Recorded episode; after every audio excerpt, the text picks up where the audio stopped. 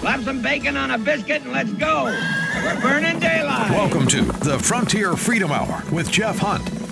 Sponsored by Centennial Institute at Colorado Christian University. Now, here's Jeff Hunt. Friends, welcome to another beautiful weekend. Celebrating faith, family, and freedom on the Frontier Freedom Hour. My name is Jeff Hunt. I'm the chief wagon boss of this operation, running the board for us. As always, Michael Geronimo Arpaio getting it done the first time, every time. I look at him and he's just sitting there, everything moving quick, but it always comes out, sounds perfect. We're so grateful for our partnership with Salem Media, broadcasting down in Colorado Springs and up here in Denver and worldwide via our podcast, frontierfreedomradio.com, frontierfreedomradio.com. If you're listening to the Frontier Freedom Hour for the first time, we cover issues facing the Western United States from a Christian conservative perspective. We're thankful we're not getting all the government we are paying for, and that's what we're going to be talking about again this week. You probably didn't hear about this, but your pocketbook definitely will. The mainstream media hiding it, of course they don't want you to know that this is coming in. It's called Regulation 28. All right, here is the press release that came from the state of Colorado on Regulation 28. Colorado establishes new standards for large buildings to use less energy, reduce costs for owners and tenants. My goodness, that sounds great for everybody. We're going to use less energy. We're going to reduce costs for owners and tenants. And of course, the devil is always in the details. This is a scheme cooked up by the government, massive regulations coming down on property owners, forcing them to abide by really just standards that they have made up with regards to green energy and uh, pollution and those types of things, just kind of picking a number. We want you to reduce your your energy consumption, your CO2 emissions by this amount. Why that amount, they don't really say, but it's got to be this amount. And for you to do so, you've got to retrofit your entire building now. You've got to fix everything the windows, the insulation, the heating, the air conditioning, the energy. All of that is going to have to be fixed now on buildings over a certain size. And is the government going to pay for it? No. The government is not going to pay for that. You are going to pay for it because business owners don't just assume costs, they pass costs on. So, rent, apartment rent is going to get more expensive. Building leases are going to get more expensive. Anything associated with a building over the size, I believe, of 80,000 square feet is now, eh, sorry, 8,000 square feet, not 80, or that's 8,000 buildings over 50,000 square feet. My apologies.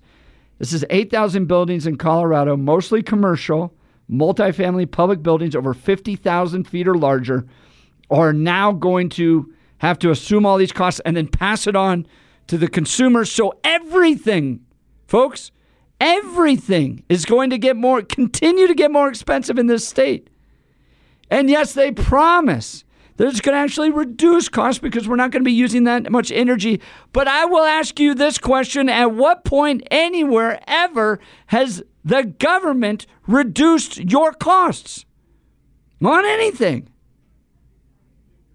It doesn't happen. So, to help us figure this all out on the show today, Kevin Lundberg, former member of the Colorado House of Representatives and Colorado Senate, he sits on the board of Colorado Christian University, the esteemed Wall Street Journal ranked university here in Colorado.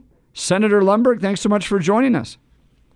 Well, Jeff, it's a pleasure to be with you. All right. Are you excited to uh, pay more money as a result of Regulation 28? You were the one that opened my eyes to this. So explain yeah, well, explain this a little bit to us. Well, uh, you you got some of the particulars uh, right there, but there's a whole lot more to be considered as well. It it comes from legislation that occurred back in 2021. That was House Bill 1286 concerning energy performance for buildings. Now, it does deal with larger buildings, that is 50,000 square feet or more. It has a couple of exceptions.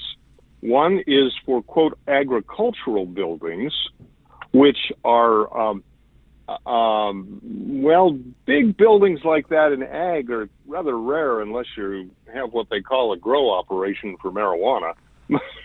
but, so they exempted them, and they also, um, um, well, let's see, they. Let me tell you who who they are covering. Uh, because yeah, commercial buildings, but that that's pretty wide sw- uh, swath because it's any building, fifty thousand square feet or more, a public building, a private building, an apartment building, I was just talking to somebody uh, last night, and they are on the board for a nonprofit group called House of Neighborly Services in Loveland, Colorado. And he told me they're 54,000 square feet in their building. And, and this is an incredible nonprofit that, that lets out their spaces to other nonprofits, a lot of, uh, uh, you know, just community organizations or or um, uh, pro-life groups or or just anybody. It's a faith-based organization that buildings 54,000 square feet. So this is what they're going to have to do. They're going to and and it's already built. It's not for new construction. It's it's for any building of that size. Any building. I mean, this this could be a building that's 100 years old. Oh, absolutely. Unbelievable. Absolutely. And what it has to do now, the way they define it is they say that they must reduce their energy consumption by 7% by 2026 uh, from the 2021 energy standards that they established. Or, uh, or I should say, and by 2030, they have to reduce that to, um, well, okay, they don't really say uh, energy uh, consumption. They measure this in what they call greenhouse gas emissions, which means carbon dioxide. Okay, um, and yet, it, yeah, that has to be reduced by seven percent by 2026, and then 20 percent by 2030. Well, if you have a gas-fired furnace, that essentially means you've got to get rid of that and convert your entire operation to electric power and you've got to insulate and do other things to try to fix that. But like this one building I'm telling you about, they built it maybe five to ten years ago, so it's built to pretty high standards.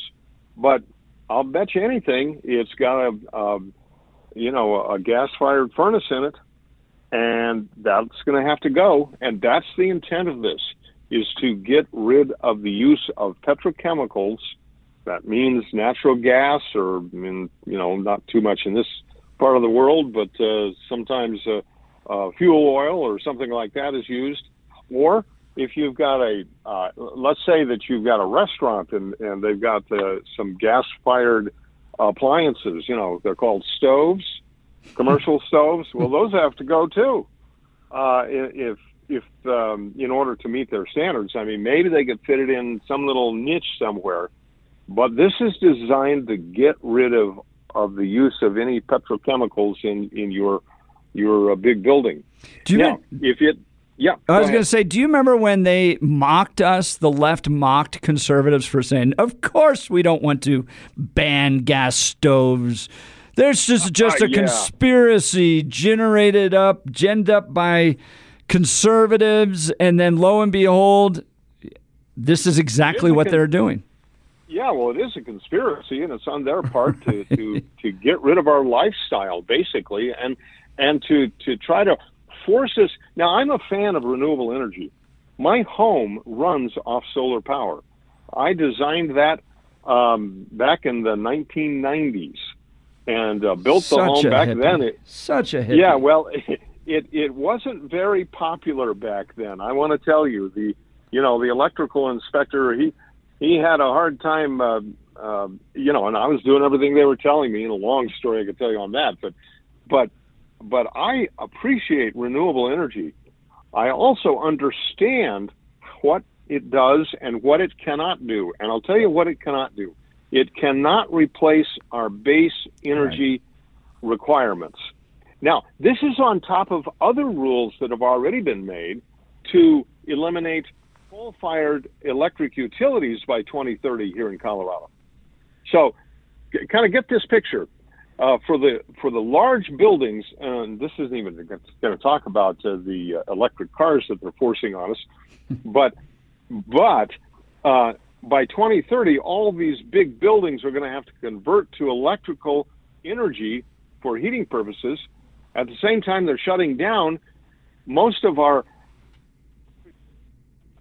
uh, production systems in this state, um, and it's it's a it's a big mess that's going to do more than cost money. It's going to uh, really uh, restrict what people can and cannot do in their lives. And if you want to look at this at a global scale, because they're doing this all over the world in one form or another, it is going to jeopardize the very existence of millions, if not billions, of people. And some on that side have actually admitted that and said, yeah, yeah, we, we want most of the people to go away. Well, that's a, that's a euphemism for we want to kill most of the population so the rest of us can can live in comfort on a, a pristine planet. Well, so they think. It's it, they're, they're going to discover that it's going to be a very dismal and dark and dreary land uh, when they really, if they really do get their way. Anyway, this is a big deal that's happening. Oh, and it applies to public buildings too. However, I was reviewing the bill just this morning in prep for this, and I I discovered that there's this little caveat for public buildings.